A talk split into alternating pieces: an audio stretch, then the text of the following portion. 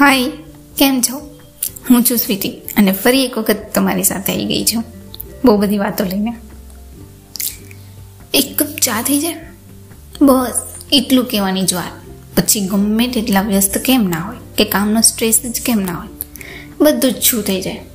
અને જેવો ચાયનો એક ઘૂંટ ગળાથી નીચે ઉતરે, એટલે રાહતનો શ્વાસ મળે. એટલે ચાયની આ આદત ભારતમાં વર્ષો જૂની છે. ચાયના કપ વગર સવારના અખબારની ખબરોમાં પણ કોઈ સ્વાદ નથી લાગતો. ચાય વગર દોસ્તો સાથેની મુલાકાતમાં પણ કોઈ રસ નથી પડતો. અને હવે રાજનીતિમાં પણ ચાય પે ચર્ચા થઈ રહી છે.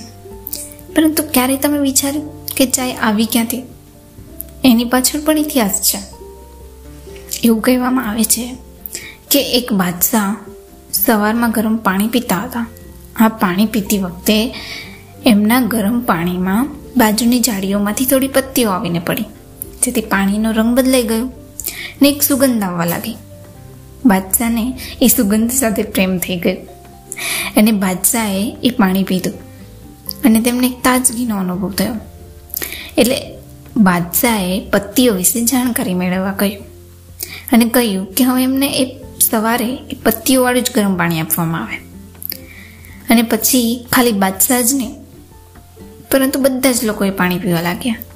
અને ધીરે ધીરે એ લોકોનું મનપસંદ પીણું બની ગયું.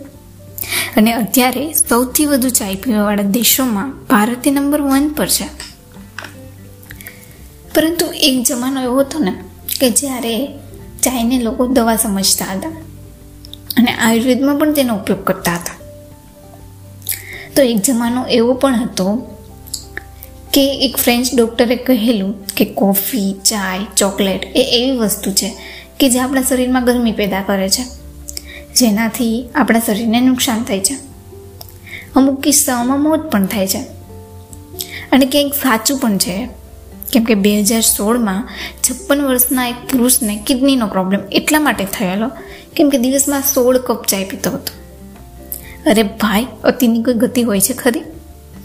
એમ દરેક વસ્તુમાં અતિશય કોઈના માટે સારી નથી હોતી. એટલે દિવસમાં સોળ, સત્તર કપ ચાય પીઓ તો એ થવાનું જ. બાકી ચાય એ આપણા શરીર માટે સારી પણ છે. હા, chai is good for our health chai chai adda. નામ શાયદ તમે સાંભળ્યું હશે. બહુ ફેમસ છે.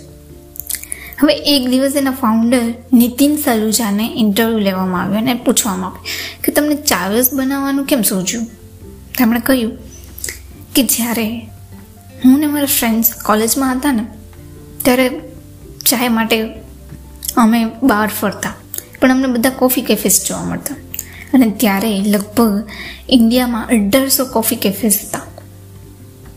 ત્યારે અમને એવું થતું કે ભારત તો ચાય પીવાવાળો દેશ છે. તો પછી ખાલી કોફી કેફે જ કેમ શરૂ થયા? પણ પછી ખબર પડી કે લોકોએ અલગ રીતે જ એક કુલ એન્વાયરમેન્ટ દઈને કોફી માટે લોકોને આકર્ષિત કર્યા છે. અને કોફી વિશે પૂછવામાં આવે એટલે લોકો કહે, અમે પર્ટિક્યુલર આ કોફી પીએ છીએ. પરંતુ પૂછીએ કે કેમ પીવો છો? એટલે એમ કહે કે કડવી ઓછી લાગે છે એટલે. એટલે કોફીનો એ ટેસ્ટ નથી તમારી પાસે. પરંતુ તમે કોફી કેફે એટલા માટે જાઓ છો કેમ કે કુલ લાગે છે. અને ચાયનું કોઈ ઓપ્શન નથી. ચાયુઝની એક ટેગલાઇન છે કે મેરી વાલી ચાય કેમ કે દરેકને અલગ અલગ ચાય પસંદ હોય છે. હા, ઘરમાં તમે જજો. ઘરમાં જ બધાને અલગ અલગ ચાય જોતી હશે કોઈને વધારે દૂધવાળી, તો કોઈને ઓછા દૂધવાળી. કોઈને વધારે ગળી જોતી હોય, તો કોઈને ઓછી ગળી જોતી હોય. કોઈને આદુવાળી જોતી હોય. તો કોઈને ઇલાયચીવાળી જોતી હોય, તો કોઈને મસાલાવાળી જોતી હોય. અને પછી એમાં પણ પાછા ગલા ઘણા બધા ઓપ્શન આવે છે કે કોઈ બ્લેક ટી પીવે, કોઈ ગ્રીન ટી પીવે, કોઈ યલો ટી પીવે. અને અત્યારે તો નવી જ, તંદૂરી ચાય પણ બહુ પીવે છે લોકો. આમ જોવા જઈએ ને, તો ઘણા લોકો માટે ચાય એ ફક્ત પીણું નથી, પરંતુ એક લાગણી છે, એક ફિલિંગ છે. ઘણા લોકો માટે ચાય એક બહાનું છે.